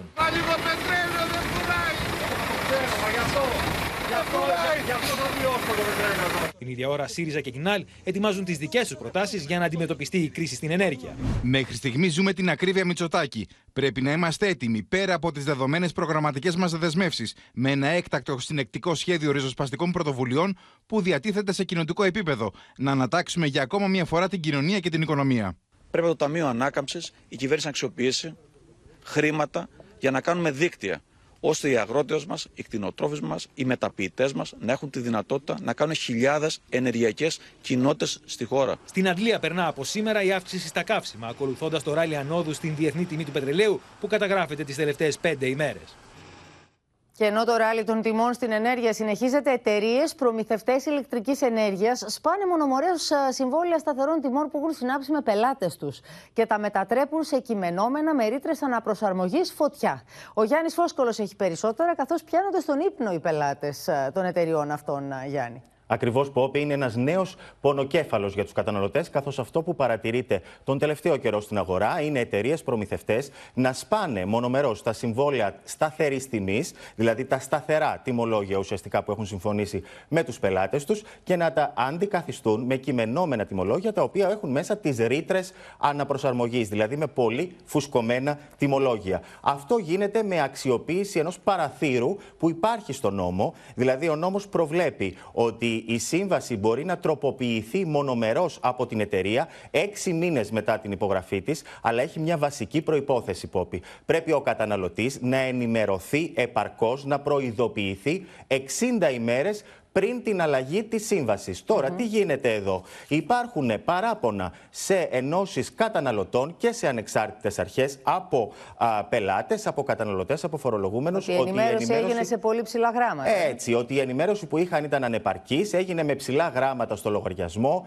ή με κάποιο ες εμ ες που δεν τους έδωσε το περιθώριο των εξήντα ημερών, γιατί μέσα σε αυτό το χρόνο μπορούν να αλλάξουν εταιρεία οι καταναλωτές. Mm-hmm. Τους έδωσε μόνο τριάντα ημέρες. Υπάρχει λοιπόν ένα ζήτημα εκεί, καταλαβαίνουμε, και περιμένουμε. Περιμένουμε και ανακοίνωση σχετική από την Ρυθμιστική Αρχή Ενέργειας για να δούμε τι θα γίνει. Μόνο να σου πω πως η ΔΕΗ εξέδωσε ανακοίνωση, γιατί έχει τους περισσότερους πελάτες σταθερού τιμολογίου, πάνω από μισό εκατομμύριο, λέγοντας πως δεν έχει, κάνει κανε, δεν έχει σπάσει κανένα σύμβολο και δεν έχει κάνει καμία αλλαγή στις δικές της συμβάσεις. Να σε ευχαριστήσουμε πολύ και να πάμε, κυρίες και κύριοι, στην Κωνσταντινούπολη, στη Μαρία Ζαχαράκη, γιατί πριν από λίγο ολοκληρώθηκε η συνάντηση Ερντογάν, του Ταγίπ Ερντογάν, με τον Ολλανδό πρωθυπουργό Μαρκ Ρούτε. Τι μα, περισσότερα θα μας δώσει η Μαρία? Καταρχάς, ο Πόπη, στο πλαίσιο αυτής της ολικής επαναφοράς που επιχειρεί ο Τούρκος Πρόεδρος, δηλαδή της τροφής του προς τη Δύση, έκανε σήμερα λοιπόν, απόψε, μαζί με τον Ολλανδό Πρωθυπουργό, ένα νέο άνοιγμα προς την Ευρωπαϊκή Ένωση. Όπως είπε, οι πρόσφατες παγκόσμιες εξελίξεις έφεραν εκ νέου στο προσκήνιο την προστιθέμενη αξία, είπε, της ένταξης της Τουρκίας στην Ευρωπαϊκή Ένωση. Και ο Ολλανδός Πρωθυπουργός από την πλευρά του να υπερθεματίζει το ρόλο της Τουρκίας και στον πόλεμο αλλά και στην Ευρωπαϊκή Ένωση. Στρατηγικό εταίρο ονόμασε την Άγκυρα. Ο Μαρκ Ρούτε ήταν πάρα πολύ θερμός απόψε, σήμερα, απέναντι στην Τουρκία. Έδωσε μάλιστα και συγχωροχάρτη, θα λέγαμε, Πόπη στην Άγκυρα που δεν συμμετέχει σε αυτές τις κυρώσεις κατά της Ρωσίας, λέγοντας ότι η Τουρκία έχει μια ιδιαίτερη γεωγραφική θέση. Κάνει ό,τι μπορεί, παίζει έναν κρίσιμο ρόλο, έχει ηγετικό ρόλο, όπως είπε, άρα δεν πειράζει και που δεν συμμετέχει στις κυρώσεις. Άλλωστε έχει επαφή με τον Πούτιν, έχει και με τον Ζελένσκι. Άρα πλήρη στήριξη αυτή τη στιγμή από την Ολλανδία στην Τουρκία. Αυτό βέβαια, τη στήριξη αυτή που επιζητεί και την Πέμπτη ο Τούρκος Πρόεδρος από τη Σύνοδο των Ηγετών του ΝΑΤΟ. Μάλιστα. Το ραντεβού με τον Αμερικανό Πρόεδρο κλείστηκε, το επιβεβαίωσε και ο εκπρόσωπός του σήμερα, ο Ιμπραχήμ Καλί, προειδεάζοντας μάλιστα και για το τι μηνύματα θα δώσει εκεί ο Τούρκος Πρόεδρος. Πρώτα απ' όλα θα ζητήσει αυτή τη στήριξη για το μεσολαβητικό του ρόλο, απευθυνόμενος μάλιστα στο φιλότιμο, θα λέγαμε, των εταίρων, τονίζοντάς τους ότι τώρα είναι που η συμμαχία πρέπει να δείξει την ενότητα και την αλληλεγγύη, και την αλληλεγγύη της. Όλοι βέβαια θα είναι περίεργοι να δούνε και το τι θα πούνε, αν θα πούνε κάτι για αυτή την πρόταση για τους ες τετρακόσια. Πάντως έχει ενδιαφέρον να πω και αυτό τέλος, ότι ο εκπρόσωπος Ερντογάν σήμερα δεν ήταν και τόσο αισιόδοξος όσον αφορά μια συνάντηση ηγετών και για μια ειρήνη στην Ουκρανία. Είπε λοιπόν ότι είναι νωρίς ακόμη για μια συνάντηση. Συνάντηση Πούτιν Ζελένσκι, γιατί ο Ρώσος ηγέτης θεωρεί ότι δεν είναι τελικά οι θέσεις τους τόσο Μαρία, κοντά. Να σε ευχαριστήσουμε πολύ για το ενδιαφέρον ρεπορτάζ και να καλωσορίσουμε κοντά μας τον στρατιωτικό αναλυτή και συγγραφέα τον κύριο Σάβα Καλεντερίδη. Καλησπέρα κύριε Καλεντερίδη. Καλησπέρα κύριε Τσαπανίδου. Έχει διαμορφωθεί λοιπόν μια κατάσταση την οποία επισημαίνουν και διεθνείς αναλυτές. Φαίνεται να έχει κολλήσει η Ρωσία και να ανακτούν εδάφη, εδάφη τα οποία θεωρούσαν χαμένα οι ουκρανικές αρχές. Πώς βλέπετε να εξελίσσει η κατάσταση και τι πιστεύετε ότι συμβαίνει? Πιστεύετε δηλαδή... Θα... Ότι... Ναι, σας ακούμε. Ναι, θα ήθελα να κάνω ένα σχόλιο πρώτα για τα τουρκικά, για την... γιατί διάβασα σήμερα τον τουρκικό τύπο. Ξέρετε, η Τουρκία στην κυριολεξία εμπέζει τη Δύση συνολικά, το ΝΑΤΟ και την Ευρωπαϊκή Ένωση.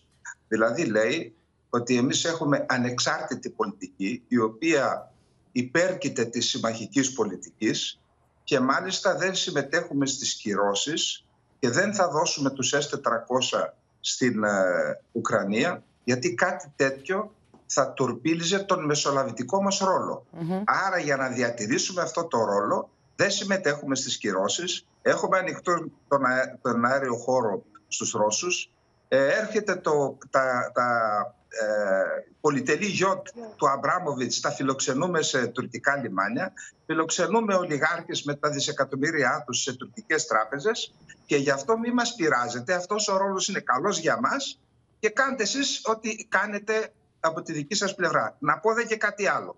Όταν ε, απέκλεισαν και στην ουσία ε, τον έλεγχο της ε, θάλασσας του Αζόφη οι Ρώσοι, εκεί σύμφωνα με πληροφορίες του τουρκικού τύπου ε, υπήρχαν και τριάντα πλοία, ουκρανικά πλοία ή πλοία με ουκρανικό φορτίο, τα οποία είχαν φορτία ηλιελαίου και σιτηρών.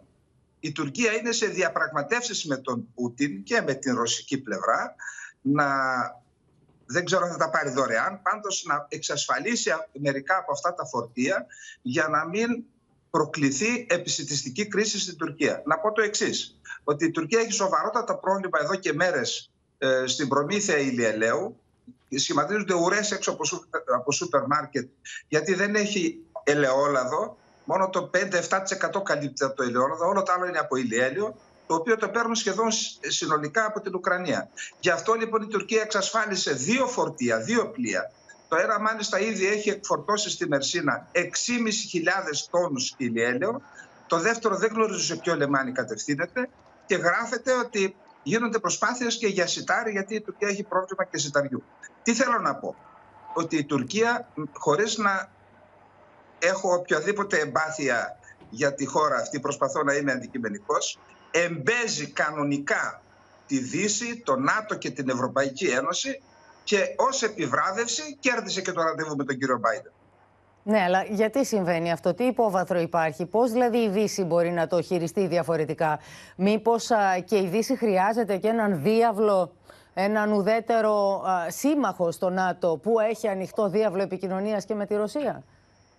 Η Τουρκία, αυτό το περί ανεξάρτητης εξωτερικής πολιτικής, δεν είναι ένα ζήτημα, ξέρετε, που βρίσκεται στο κεφάλι του Ερντογάν. Mm-hmm. Έχει οικοδομηθεί χρόνια τώρα και η Τουρκία έχει αποφασίσει να ακολουθήσει το δρόμο της. Άλλωστε κάτι τέτοιο είπε σήμερα. Ναι, αλλά και... το επιβάλλει, όπως λέτε και εσείς, στο ΝΑΤΟ, το επιβάλλει στη Δύση. Γι' αυτό σας ρωτάω, πώς μπορεί να το επιβάλλει? Ε, είναι μια μεγάλη δύναμη, θεωρεί ότι είναι αυτοκρατορική δύναμη. Προσφάτως είδαμε και ένα άρθρο ότι έρχονται οι αυτοκρατορίες και τα μικρά, τα μικρά κράτη θα σβήσουν ή θα γίνουν επαρκίες, και την Ελλάδα εννοούσε σε αυτές. Η Τουρκία λοιπόν θέλει να κερδίσει τον τίτλο της αυτοκρατορικής δύναμης, της μεγάλης δύναμης, με την δική της ανεξάρτητη πολιτική, και έχει σημασία αυτό. Η ανεξάρτητη πολιτική της Τουρκίας δεν είναι στον αέρα ούτε στο κεφάλι του Ερντογάν. Έχει πια θεμέλια, έχει ριζώσει στην Τουρκία. Υπάρχουν ιδεολογικοί ε, λόγοι, δηλαδή ο ευρασιατισμός, ο παντουρκισμός, που έχουν στρέψει την Τουρκία και στη Μόσχα και στην Κεντρική Ασία και, Ασία, mm-hmm. και στην Κίνα. Mm-hmm. Και αυτό, γι' αυτό έχει τεράστια ευθύνη η Δύση που εξέθρεψε αυτό το τέρας δίπλα μας, το οποίο αυτό τέρας συνεχίζει να κάνει εγκλήματα και στη Συρία και στην Κύπρο και στην Ελλάδα. Και βέβαια να και έχει, θεωρώ... ναι. και έχει διεκδικήσεις θεωρώ... και απέναντί μας. Άρα λοιπόν αυτομάτως η θέση της Τουρκίας αυτή τη στιγμή στο, στο, στο, σε αυτό το γεωπολιτικό τοπίο μας βάζει, μας καθιστά εμάς αδύναμους απέναντί της. Μα θεωρώ ότι το γεγονός ότι επισκέπτονται την Τουρκία οι ηγέτες της Δύσης, μεταξύ αυτών και ο Έλληνας πρωθυπουργός, δείχνουν ότι τελικά έχει μετατοπιστεί το κέντρο βάρος της γεωπολιτικής στην περιοχή, στην Κωνσταντινούπολη, και στην ουσία παίζουμε όλοι το παιχνίδι του Ερντογάν. Μάλιστα. Άρα η Ελλάδα, η Ελλάδα πρέπει να το διαχειριστεί αυτό, και η Δύση πρέπει να το διαχειριστούμε. Δεν, δεν είναι δυνατόν να εμπιστευόμαστε την Τουρκία σε αυτή τη φάση, από τη στιγμή που παίζουν τα παιχνίδια ή μέρος των παιχνιδιών που μόλις τώρα σας προανέφερα. Είναι απόλυτα κατανόητο αυτό που λέτε, κύριε Καλεντερίδη. Να σας ρωτήσω λοιπόν τώρα τι γίνεται στο, στο μέτωπο, τι γίνεται στην Ουκρανία. Δείχνει κολλημένη η Ρωσία, δείχνει να κερδίζει έδαφος η, η Ουκρανία. Πώς πιστεύετε ότι θα εξελιχθεί η κατάσταση, με δεδομένο ότι υπάρχουν και ε, εκτιμήσεις ότι δεν μπορεί, δεν μπορεί να πάει παρακάτω η Ρωσία? Δεν έχει καν πυρομαχικά, δεν έχει τρόφιμα. Για τρεις ημέρες ακούγαμε τους Βρετανούς να λένε ότι τους φτάνουν. Καλά, εντάξει, τώρα οι πληροφορίες που διαρρέονται από εδώ από εκεί σε έναν πόλεμο, καταλαβαίνετε, έχουν σκοπιμότητα. Το σίγουρο είναι, νομίζω ότι το έχουμε επι, επανειλημμένες φορές, απαντώντας και σε ερώτηση του κυρίου Νικολαίδη που έκανε μέσω ημών, ότι η, το να περικυκλώσεις και να καταλάβεις το Κίεβο είναι κάτι εκτός λογικής, θα έλεγα ότι είναι και αυτοκτονία. Mm-hmm. Υπάρχει μόνο ένας τρόπος να το ισοπεδώσεις. Αυτό θα χρειαστεί μήνες, μήνες, όχι εβδομάδες. Και σκεφτείτε ότι από τη στιγμή που δεν έχουν κατορθώσει να καταλάβουν το Τσερνίχιβ, που είναι μια πόλη βόρεια του Κίεβου, διακόσιες σαράντα χιλιάδες κατοίκους έχει, πώς είναι δυνατόν να καταληφθεί το Κίεβο?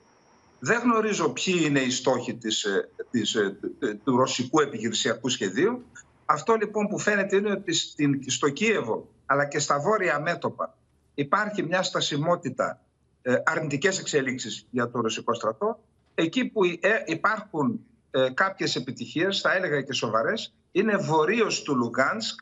Έχουν καταλάβει nice. μια περιοχή, όσοι ήταν ε, τον Ντομπάς, έχουν καταλάβει μια περιοχή βόρεια, και στο νότιο μέτωπο νομίζω ότι το Χάρκοβο ήταν μια μεγάλη επιτυχία. Αν καταλάβουν τη Μαριούπολη μέσα από αυτή την βάρβαρη διαδικασία της καταστροφής της, και αυτή mm-hmm. θα είναι μια πολύ σημαντική επιτυχία των Ρώσων, και μένει να δούμε τι θα γίνει στην Οδυσσό. Πάντως nice. σε γενικές γραμμές οι επιχειρήσεις μπορούμε να, χαρακτη... να θεωρήσουμε ότι, με εξαίρεση τα δύο μέτρα που προανέφερα, ότι βρίσκονται σε τέλμα. Ναι, μία τελευταία απάντηση σύντομη θα ήθελα, αν μπορείτε. Μιλήσατε για μήνες πολιορκίας του Κιέβου και α, βομβαρδισμούς, άγριους βομβαρδισμούς. Α, αυτό θα προκαλέσει και α, χιλιάδες νεκρούς, άμαχους. Η Δύση ε, πώς μπορεί κυρία, να αντιδράσει κυρία, σε κάτι τέτοιο? Κυρία Τσαπανίδου, δεν υπάρχει άλλος τρόπος να καταλάβεις πόλεις. Το είδαμε αυτό να συμβαίνει στη Μοσούλη, όταν οι δυνάμεις του συνασπισμού για να εκδιώξουν και να εξουδετερώσουν το Ισλαμικό κράτος ισοπαίδωσαν τη Μοσούλη, μια πόλη μεγάλη. Το ίδιο και οι ρωσικές δυνάμεις με τις συριακές ισοπαίδωσαν το Χαλέπι για να εκδιώξουν από Ισλαμ. Πώς εκτιμάτε όμως ότι, ότι θα, θα αντιδράσει η Δύση απέναντι σε κάτι τέτοιο? Ε, πιστεύω θα είναι καταστροφικά. Από πολιτικής άποψης θα είναι καταστροφικά για τη Ρωσία. Μάλιστα. Μια τέτοια ενέργεια. Μάλιστα. Λοιπόν, να σας ευχαριστήσω πολύ που ήσασταν κοντά μας, κύριε Καλεντερίδη. Ήταν πολύ ενδιαφέροντα για μια φορά αυτά που μας είπατε. Να είστε καλά. Τώρα, σενάρια αλλαγής του εκλογικού νόμου, έτσι ώστε να σχηματίζεται πιο εύκολα αυτοδύναμη κυβέρνηση, έρχονται στο προσκήνιο τις τελευταίες ημέρες. Το θέμα προκάλεσε σύγκρουση στη Βουλή, με τον Υπουργό Εσωτερικών να επιμένει ότι δεν υπάρχει τέτοια συζήτηση και τους εκπροσώπους της αντιπολίτευσης να ζητούν ξεκάθαρη δέσμευση. Πότε θα φτάσετε σε αυτό το σημείο να γελιοποιήσετε κι άλλο τους θεσμούς? Πότε θα αυτογελιοποιηθείτε φέρνοντας αυτή την αλλαγή στον αλλαγμένο από σας εκλογικό νόμο? Εγώ βρίσκω γελίο ο κοινοβουλευτικός εκπρόσωπος της αξιωματικής αντιπολίτευσης να έρχεται και να μου λέει για γελιοποίηση εμένα, την ώρα που ο Πρωθυπουργός για το ζήτημα αυτό έχει τοποθετηθεί δεκαεπτά φορές. Ποιος γελιοποιείται τώρα, κύριε Ραγκούς? Συμφωνούμε λοιπόν ότι μετά την απάντηση που δώσατε, εάν φέρετε αλλαγή του εκλογικού νόμου, θα είστε οι γελοί της μεταπολίτευσης. Το ερώτημα τόσο για τον χρόνο των εκλογών, όσο και για την αλλαγή του εκλογικού νόμου, είναι γιατί η κυβέρνηση διοχετεύει η ίδια και κρατά στην επικαιρότητα αυτή τη συζήτηση και δεν την αρνείται διαρρήδην, και θέλουμε να μας αποκαλύψετε τα σχέδιά σας. Το κουβάρι της έρευνας για την τραγωδία στο εργοστάσιο εκρηκτικών στην Ιταία Γρεβενών επιχειρεί να ξετυλίξει η ειδική ομάδα της ελληνικής αστυνομίας που έχει αναλάβει την υπόθεση με απόφαση του εισαγγελέα. Η περιοχή έχει βυθιστεί στο πένθος μετά την τραγική κατάληξη των τριών εργαζομένων του εργοστασίου. Όλα τα σενάρια εξετάζει το κλιμάκιο πυροτεχνουργών για τη φωνική έκρηξη που στοίχησε τη ζωή σε τρεις εργαζόμενους στο εργοστάσιο παρασκευής δυναμίτης στην Ιταία Γρεβενών. Σύμφωνα με τα μέχρι τώρα στοιχεία, το επικρατέστερο είναι η έκρηξη να προήλθε από φωτιά σε μηχάνημα παρασκευής εκρηκτικών γαλακτομάτων. Σύμφωνα με πληροφορίες, οι πυροτεχνουργοί εντόπισαν ευρήματα που ενισχύουν το σενάριο η έκρηξη να προκλήθηκε μετά από πυρκαγιά στο χώρο παραγωγής του εργοστασίου. Παράλληλα, ερευνάται το ενδεχόμενο να είχαν μείνει στο κτίριο τεράστιες ποσότητες εκρηκτικών και πυροκροτητές, αποτέλεσμα ανθρώπινης αμέλειας. Είναι κάτι που δεν μπορώ να το, να, να το εξηγήσω κι εγώ. Είναι τρομακτικές οι δυνάμεις που αναπτύσσονται με τα εκρηκτικά. Έτσι δεν είναι? Δεν λειτουργήσε κάτι στραβά. Δεν μπορώ να το ξέρω. Την ώρα της έκρηξης στη γραμμή παραγωγής δεν υπήρχαν άλλοι εργαζόμενοι, αφού οι περισσότεροι ήταν καθοδόν για το εργοστάσιο. Εδώ στη γωνία ήμουνα και εγώ στον δρόμο όταν μας σταμάτησε, ε, όταν σταματήσαμε και δεν πήγαμε κάτω. Απαρηγόρητοι είναι οι φίλοι και συγγενείς για την τραγική κατάληξη των τριών εργαζομένων. Δεν υπάρχει παρηγοριά. Καλό παιδί ήταν, ήσυχος στη δουλειά του. Εγώ από την πρώτη στιγμή, χθες δηλαδή, που έμαθα ότι έχει γίνει έκρηξη και αυτά, μετά έμαθα ότι ήταν μέσα στη μονάδα παραγωγής και είναι και ο ξαδερφός μου, λέω δεν υπάρχει να βρουν τίποτα. Είναι λυπητηρό αυτό που έχει γίνει, δεν ξέρουμε τα αίτια, κανένας δεν μπορεί να ξέρει, αλλά είναι συγκινητικό για όλη την πόλη. Για όλη την πόλη. Είναι θρήνος. Σε κατάσταση σοκ παραμένει ο εικοσιτετράχρονος φύλακας της επιχείρησης που νοσηλεύεται εκτός κινδύνου στο νοσοκομείο Γρεβενών. Προσπάθησε να πάρει το αυτοκίνητο να σωθεί και να σώσει τον κόσμο που ήταν να μπει στο εργοστάσιο. Και ο αδερφός μου ευτυχώς ήταν μέσα στο κουβούκλιο και όχι έξω. Βοήθησε αυτό. Μόνο η τζαμαρία έσπασε. Στο εργοστάσιο υπήρχαν αποθήκες με οκτώ τόνους εκρηκτικών που ευτυχώς δεν εξεράγησαν. Άλμα, κυρίες και κύριοι, με περισσότερα από είκοσι έξι χιλιάδες κρούσματα κορονοϊού σήμερα. Η Δέσποινα Βλεπάκη είναι κοντά μας. Δέσποινα, νομίζω από τον Ιανουάριο έχουμε να δούμε τόσα πολλά κρούσματα στη χώρα. Τα σημερινά κρούσματα, Πόπη, είναι είκοσι έξι χιλιάδες επτακόσια ογδόντα πέντε και είναι τα περισσότερα που εντοπίστηκαν στην Ελλάδα από τις έντεκα Γενάρη, τότε οι μολύνσεις ξεπερνούσαν τις τριάντα δύο χιλιάδες. Είναι τριάντα τέσσερις άνθρωποι που έχασαν τη ζωή τους από επιπλοκές της πανδημίας και τριακόσιοι σαράντα δύο οι διασωληνωμένοι ασθενείς. Τα κρούσματα στην Αττική πλησιάζουν τα δέκα χιλιάδες, αφού είναι εννιά χιλιάδες εξακόσια σαράντα επτά. Ακολουθεί η Θεσσαλονίκη με δύο χιλιάδες επτακόσιες ενενήντα οκτώ μολύνσεις, έχουν γίνει περίπου τετρακόσιες σαράντα μία χιλιάδες τεστ. Μέσα σε όλα αυτά να προσθέσουμε την προειδοποίηση του Hans Kluge, που είναι ο διευθυντής, ε, περιφερειακός διευθυντής Ευρώπης του Παγκόσμιου Οργανισμού Υγείας, που λέει ότι σε δεκαοκτώ από τις πενήντα τρεις χώρες που ήραν απότομα τα μέτρα ανάμεσά τους και στη χώρα μας έχουμε αύξηση των κρουσμάτων. Παρόλα αυτά, δεν βλέπουμε αυτό να αποτυπώνεται ε, στα νοσοκομεία της χώρας τόσο έντονα. Έτσι, οι δικοί μας οι ειδικοί θα δουν αναλυτικά τα επιδημιολογικά δεδομένα. Στο τραπέζι είναι περαιτέρω χαλάρωση των μέτρων, ενδεχομένως κατάργηση του πιστοποιητικού εμβολιασμού, αλλά ακόμα και του προστίμου στους ανεμβολίες τους άνω των εξήντα είναι μια συζήτηση σε εξέλιξη, ενώ σύντομα, ε, ίσως και αύριο, να δούμε τη συζήτηση να γίνουν από δύο τα self-test στα σχολεία σε ένα. Μάλιστα, έχουμε εξέλιξη λοιπόν τις επόμενες μέρες. Ευχαριστούμε πολύ. Συνεχίζονται οι προσπάθειες των σωστικών συνεργείων στη Νότια Κίνα προκειμένου να βρεθούν τυχόν επιζώντες μετά τη συντριβή του Boeing επτακόσια τριάντα επτά. Οι κινεζικές αρχές προσπαθούν να διερευνήσουν τα αίτια του δυστυχήματος με τα σενάρια να δίνουν και να παίρνουν. Άκαρπες έχουν αποβεί μέχρι στιγμής οι έρευνες των κινεζικών αρχών για τον εντοπισμό επιζώντων μετά τη συντριβή αεροσκάφους της Boeing επτακόσια τριάντα επτά με εκατόν τριάντα δύο επιβαίνοντες στη Νότια Κίνα, έπειτα από πτώση οκτώ χιλιάδων μέτρων χθες Δευτέρα.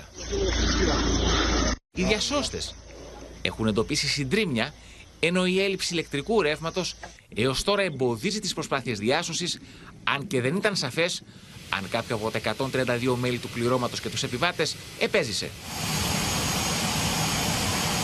Έως τώρα δεν υπάρχει επίσημος απολογισμός θυμάτων. Ωστόσο, εξετάζοντας τα δεδομένα του δυστυχήματος, μοιάζει απίθανο να υπάρχουν επιζώντες.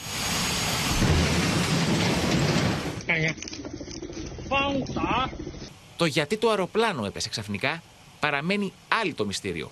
Οι Κινέζοι ερευνητές θα εξετάσουν πολλές πιθανές αιτίες της συντριβής, μεταξύ αυτών σκόπιμη ενέργεια, όπως τρομοκρατία, τεχνικά ζητήματα, αλλά και σύγκρουση στον αέρα. Οι ειδικοί είπαν πως η κατακόρυφη πτώση του αεροπλάνου δείχνει μια πιθανή μηχανική βλάβη. Η China Eastern, με έδρα της Σαγκάη, είναι μία από τις τρεις κορυφαίες αεροπορικές εταιρείες της Κίνας που εκτελεί πληθώρα δρομολογίων εσωτερικού και εξωτερικού, που εξυπηρετούν διακόσιους πενήντα προορισμούς. Κυρίες και κύριοι, εδώ ολοκληρώθηκε το δελτίο μας. Μείνετε στο Open. Ακολουθεί η ξένη ταινία «Η κόρη του αφεντικού» με τον Άστον Κούτσερ. Στις δώδεκα παρά τέταρτο η έκτακτη επικαιρότητα συνεχίζεται στο Open με την Αλεξία Τασούλη και τον Χρήστο Τσιγουρή και τις τελευταίες εξελίξεις από τα μέτωπα του πολέμου στην Ουκρανία. Σας ευχαριστούμε που ήσασταν σήμερα κοντά μας. Σας ευχαριστούμε που μας εμπιστευτήκατε και πάλι για την ενημέρωσή σας. Ένα καλό, ήσυχο και ειρηνικό βράδυ να έχουμε με όσα συμβαίνουν γύρω μας. Νομίζω ότι πρέπει να το εκτιμήσουμε όλοι. Καλό βράδυ.